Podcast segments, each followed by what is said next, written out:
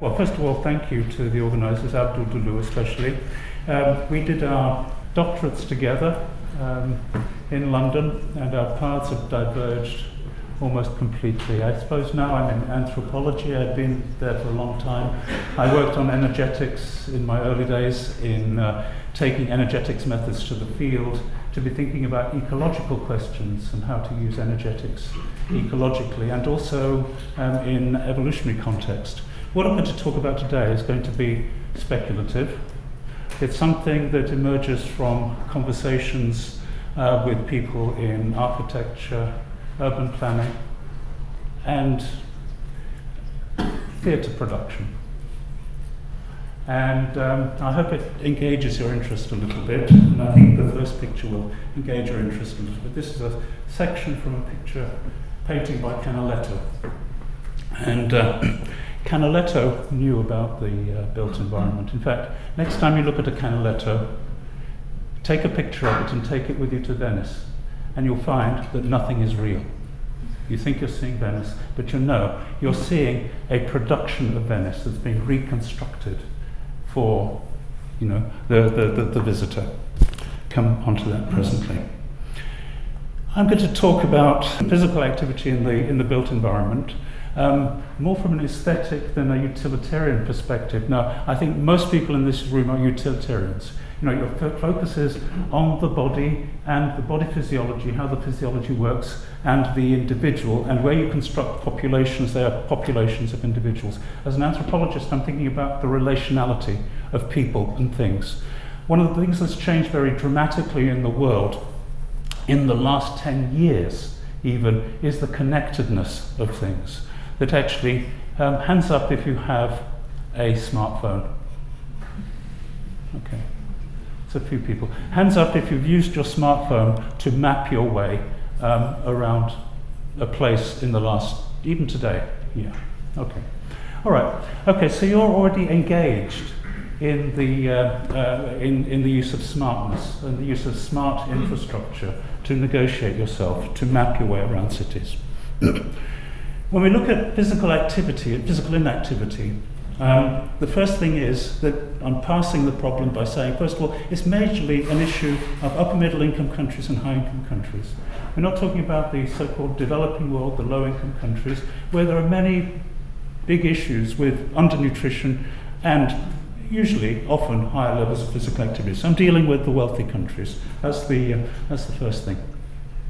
Secondly, why is physical activity important in the late modern world? Okay, we live in late modernity. Some people would say we live in post modernity.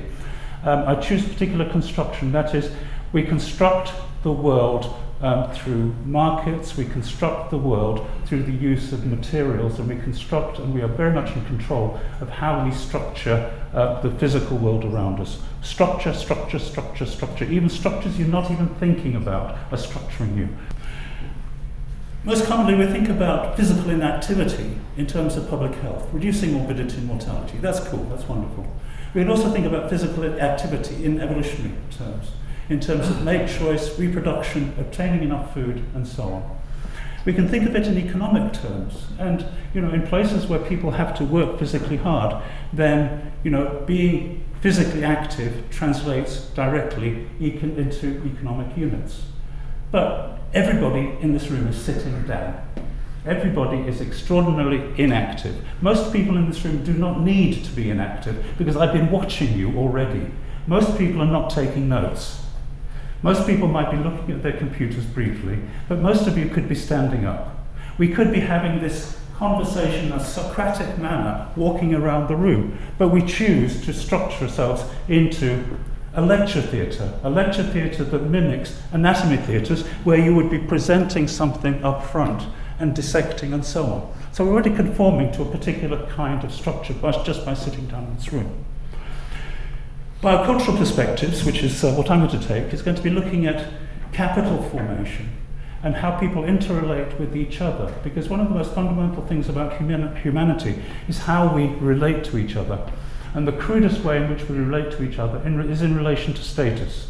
So, you know, I bow down to the big professor, a student bows down to me, and uh, somebody who aspires to be a student bows down to the student, at least in medieval Germany, that's how it was. It's certainly not like that in Oxford. I get challenged all the time. So I'm going to be looking at, at forms of capital. And I'm not going to be using embodied capital so much in the way that Jonathan Wells, for example, has used it, but look at the relationships between different forms of capital. And I want to argue that um, we are building capital all the time, and we can use physical activity as a way of thinking about uh, building, uh, building capital. So, from a biocultural perspective, we can look at it from economic production, evolutionary advantage, sporting display, military activity, but also in terms of aesthetics of people, of the built environment. I'm very old fashioned. I like things of beauty. I notice beautiful places and I like walking in beautiful places. And we can also think about physical activity in terms of, of, of capital formation. So let's start with the, the aesthetics of, of, of, um, of people. Embodiment as capital, aesthetic capital. George Clooney, he's running. Madonna's just come from the gym. This is their job. Okay? This is their job looking good. Being presented looking good. Being a celebrity means doing a lot of body work. Being, being the right kind of model for the right kind of thing and the right kind of person. Okay. Clooney and Madonna, well, none of us are Clooney, none of us are Madonna. Okay, but, but, but, but, so many people are doing work for aesthetic capital. When we look at slimming organizations to get slim, what are they what are they trying to produce? Yes, of course health. But what sells better is looking good, losing those pounds, looking good, putting on a slimmer dress, being able to carry it off, being noticed by the opposite sex. This is body work, body work for weight loss. It's not insignificant. It's been theorized even In the societies in which we live, more individuals are forced to negotiate lifestyle choices among a diversity of options. We can be what we like, we can choose what we can consume, we can decide how we want to present ourselves. And I can look in this room, there are a number of blue shirts, so people are following the medical model of the blue shirt and slacks. A few people are dressed like that. There's the rebel in the green shirt over here, the yellow jumper over here. You know, he's showing his individuality. I may be a hard scientist, but actually, I'm really quite fun to be with. and, and, and, and on, on we go, on we go uh, even within this room, a very utilitarian science, mostly utilitarian scientists, there's already a lot of presentation of individuality just through what you've chosen to buy and wear. So you're already negotiating your lifestyle choices. Secondly, Foucault um, is a dead word for most biologists, but uh, social scientists love him because he talks about power and understanding power in the world today. And actually, most of us internalize being governed by behaving properly. We know how we should be good citizens, we know how we should behave, and so we behave properly. I'd argue this is also important in relation to. Um, um, in, in relation to physical activity, inactivity, and obesity. To be an autonomous, free individual in the world today, you must learn new techniques for understanding and practicing them on yourself. Think about weight management. I weigh myself several times a week. And this is practicing Foucault's governmentality. I am governing my body. I am being a good citizen by governing my body myself. I do not want external forces. I'm being the best possible citizen because the best citizen complies to what the state wants. The state, through public health, wants me to be somebody with a body mass index of between 18.5 and 25. So that's what I'm doing. So, pushing this further, people, through the enterprising self, are pushed to live as if making a project of themselves. They're to work on their emotional world, their domestic and conjugal uh, arrangements, their relationships with employment, their techniques of sexual pleasure, to, develop, to develop a style of living that will maximize the worth of their existence to themselves. Okay, this sounds fairly abstract, but actually it's not abstract at all. Because in the last 10 years or so, the world has changed incredibly because of the emergence of social media. I have placed a timing for a new revolution, which was around 10 years ago, which is the social media revolution, which is changing societies, it's changing communities, it's changing how we understand humanity. Is anybody checking their email right now? Hand up, be honest. Okay, three people checking their email right now. That's fine, I'm cool with that. But what that tells me is that we should be engaged here as a community with a common project. But there are three people who are engaging with other communities as we speak here. There's nothing wrong with that. That is perfectly normal behavior in the new revolution that we're experiencing right now. It's even worse if you're sitting at the dinner table and everybody's using their mobile phones to talk to different people while they're sitting with other people. That's even worse. But just to say, this is quite normal. Now, taking selfies, that's a new phenomenon. It's cute, but actually it's incredibly serious. And actually, anthropologists study selfies. Why? It's about self presentation. You put yourself together. You know, there are selfie spots on the world now. There's selfie tourism. You go to a place to take a selfie next to a particular thing. You know about this? Yeah, it happens. It's not just cute because people are representing themselves and developing and maintaining aesthetic capital by being in particular places and taking pictures. There are things like Facebook, where self presentation is fundamental having the right picture.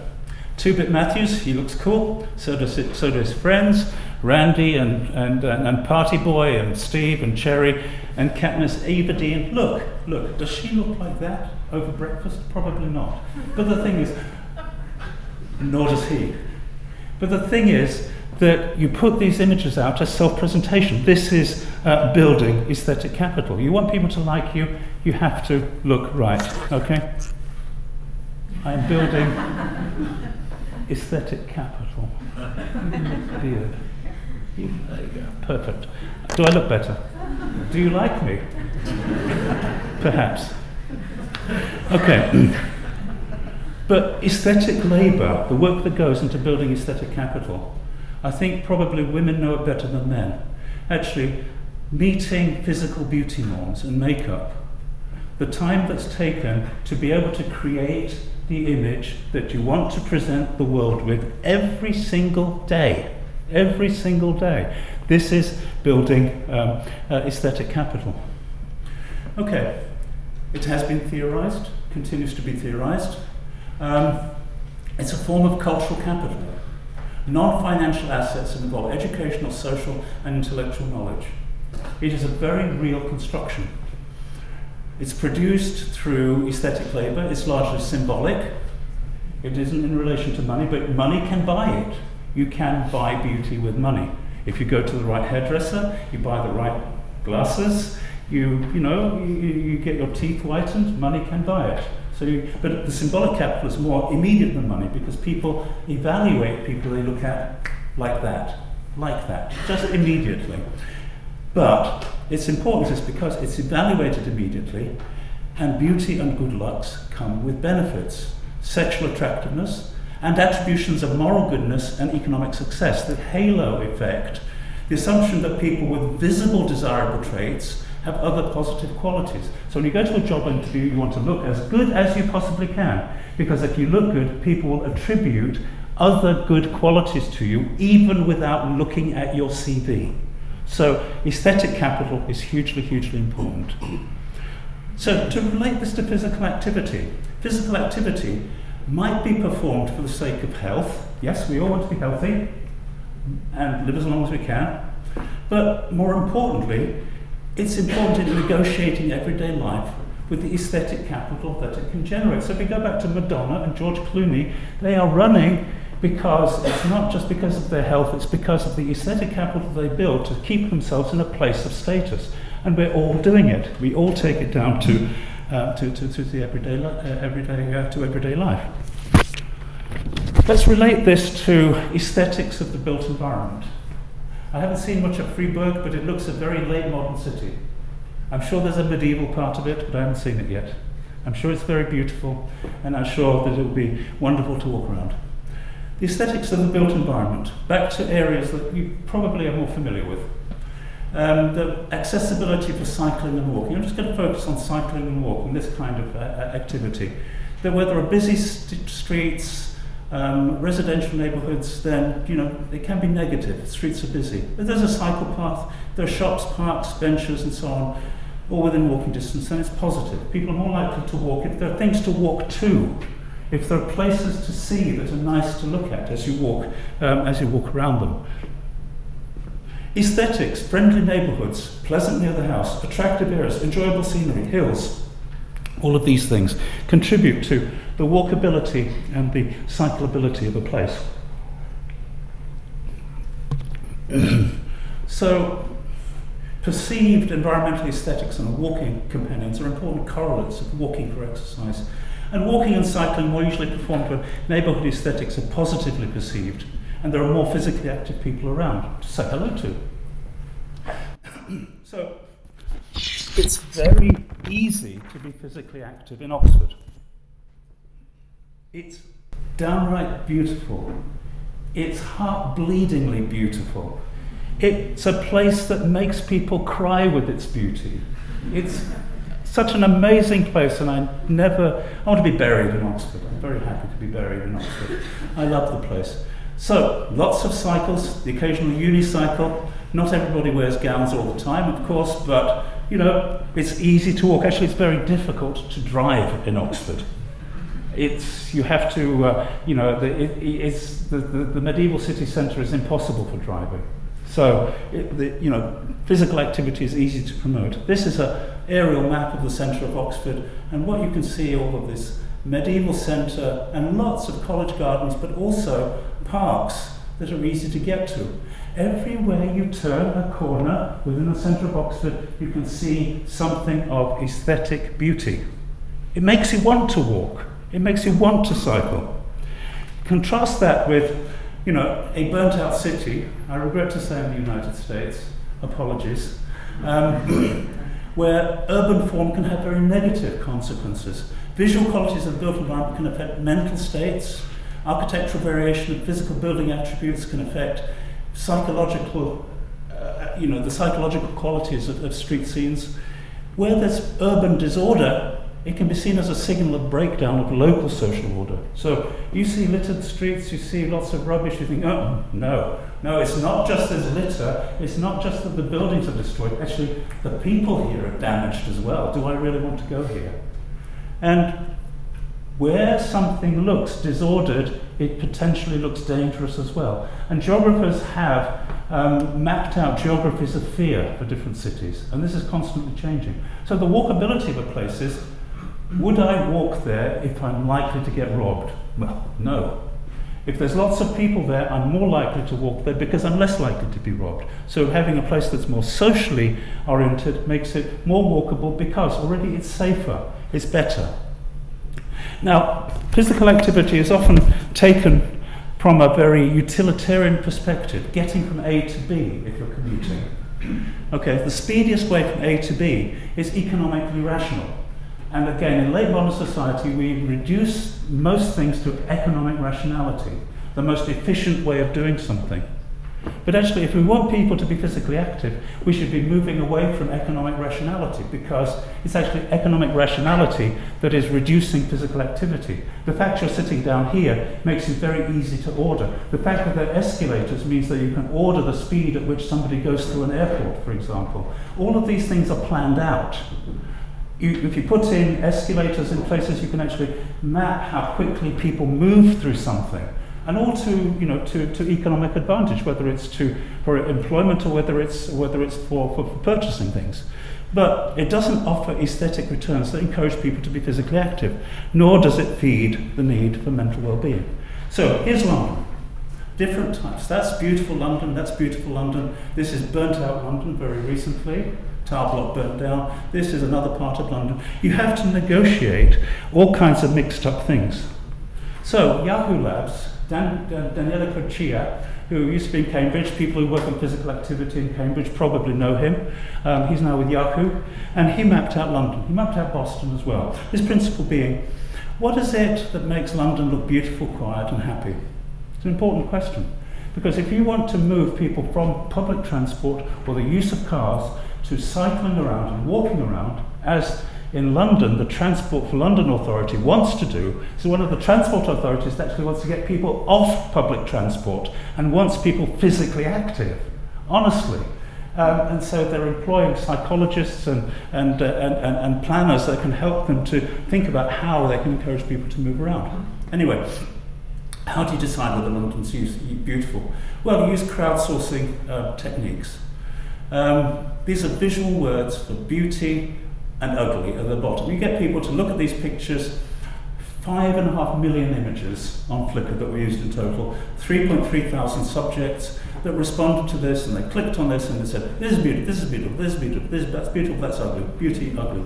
So you can characterize these things without having to respond to long structured questionnaires. Because honestly, a lot of times when we talk about the built environment, we're thinking in very abstract terms when actually it can be a very precise thing in your mind when you see it.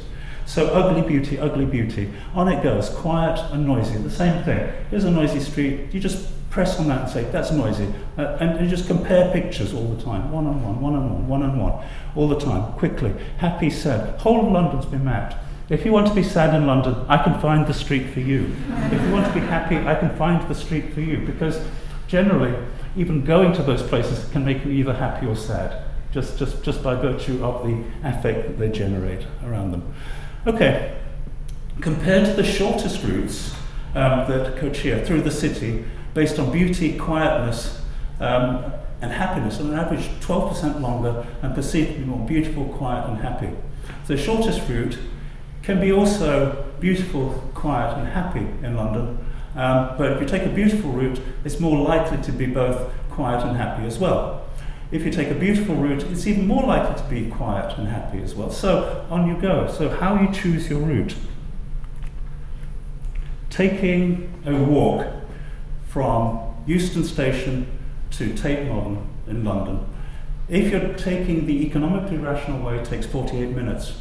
If you're taking the beautiful way, it takes 52 minutes. This is pulling together that data and turning these streets into beautiful, quiet, sad, etc. streets and, and, then, and then plotting um, the most beautiful, the shortest, the quietest, and so on. But actually, you take the quiet route, it only takes seven minutes longer than if, you, if you're walking at the same pace.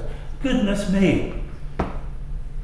If you start off with your smartphone, which will give you the economically rational way of getting from A to B, the shortest route, you'll get there quickly.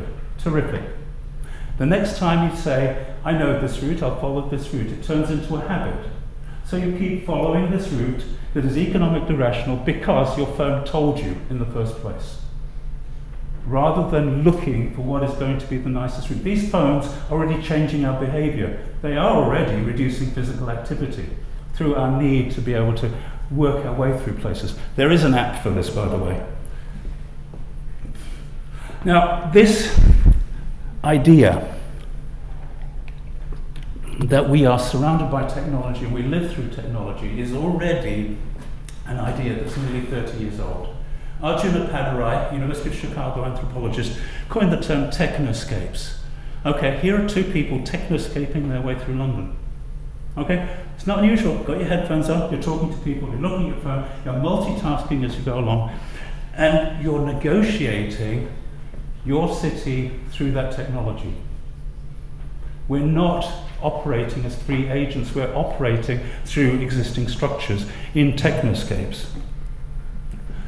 Physical activity isn't simple. You think it's simple because everybody can walk. walking, walking. See, I don't have to think. I've been walking for a long time. But shoes and clothing are important to be able to negotiate the built environment.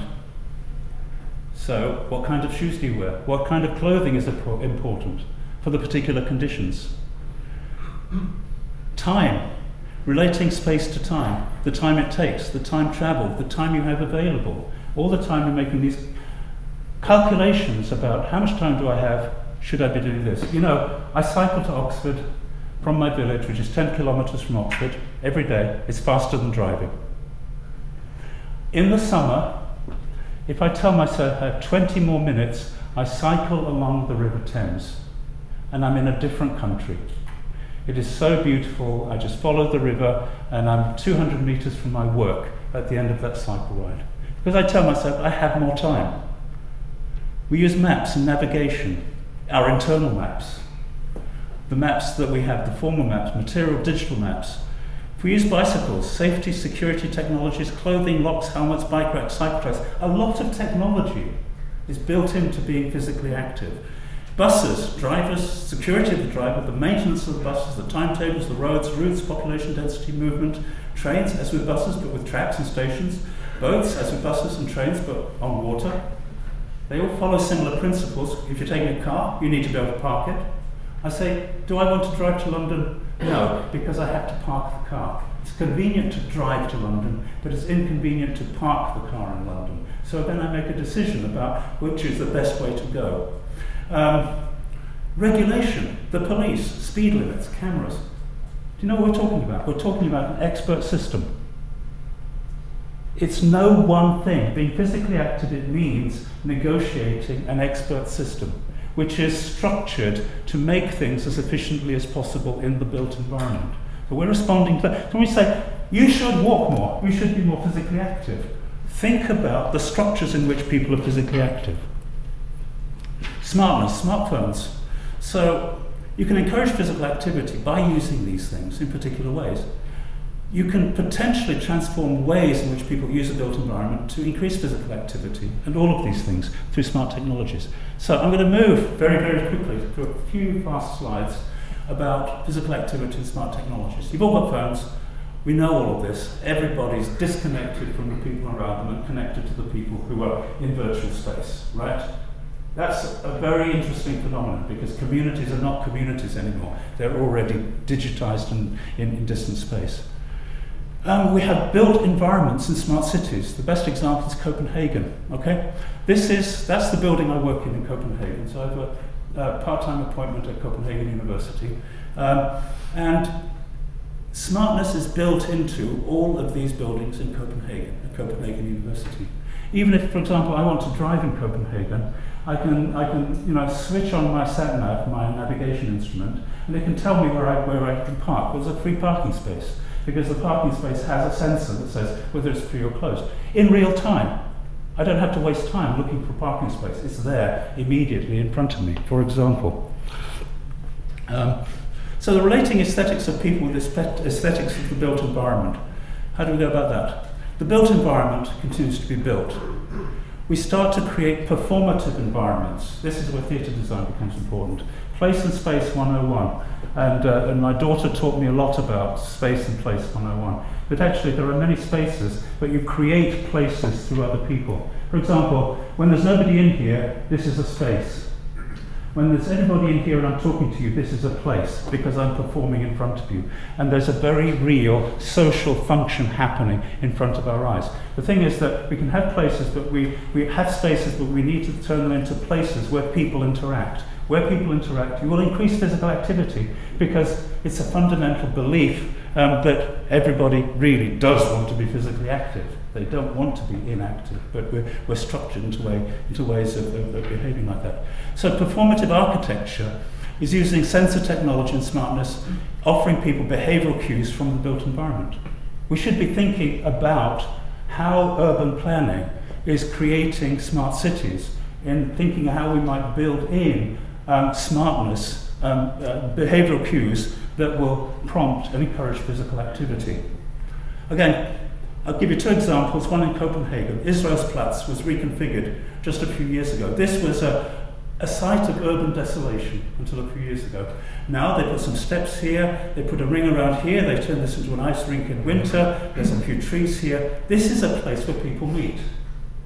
People say, let's meet here, then go on to somewhere else. So they've turned this into a place from being a space.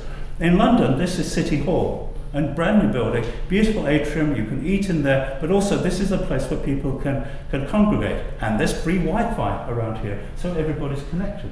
So just the very fact that cities have Wi Fi and is free means this turns it into a smart place because you can connect to, to, to, to other things and other places. Okay, I mentioned Canaletto, and I have to because I promised my wife I would show this picture. Um, this is performative. You see, everybody's standing and talking. The performativity in urban environments is the fact that I stop and I talk to you. You talk in a group, you move around, you decide to do something else. Because in a late modern environment, we perform ourselves, we present ourselves, and we perform in particular ways uh, with various people. So, we should encourage performativity in public spaces. Um, performative architecture encourages physical activity, social partic- participation, and builds forms of capital. This beautiful red cycle bridge, um, if you go to Copenhagen sometimes, get a bicycle, cycle across it. It is one of the most wonderful things you can ever imagine. And dare I say it, it is elevating. Um, there are also piano stairs, which you, you, you find in various cities now, especially, especially in China. Kids love them. Some of them even play notes, so you can run up and down. You know, it's playful, but on the other hand, it has a very real, serious purpose. It gets people moving. It keeps people engaged with each other and with the environment. Okay, it's every day, as in smart cities. So, smart city technologies will be different in different built environments. Not every city can be the same, possibly. So, the question I have is do they behave like pond ecologies? We're actually creating urban ecologies um, around smartness. And that smartness will depend on what's already there because the assemblage of things in different cities will be different. The fact that uh, Fribourg has a medieval city centre will be unique from going to another city. So you have to think, well, how do I make this medieval city centre smart? I went to St. Gallen um, uh, yesterday, and there's an artist called Pipilotti Rist, she's Swiss, and her, she's created a space in the city that is very red, with kind of sofas that emerge from, from the street, and big globular cars, and, and different kinds of signage that indicates where you put your bicycle, where you put your car, and so on. It's a place that energizes the centre and brings people to it. There can be a lot more of that. I'm sure it was hugely expensive because she's very famous, but you know, you can create local ecologies. So I'm going to finish. I want to say it's intensely political, it's not straightforward.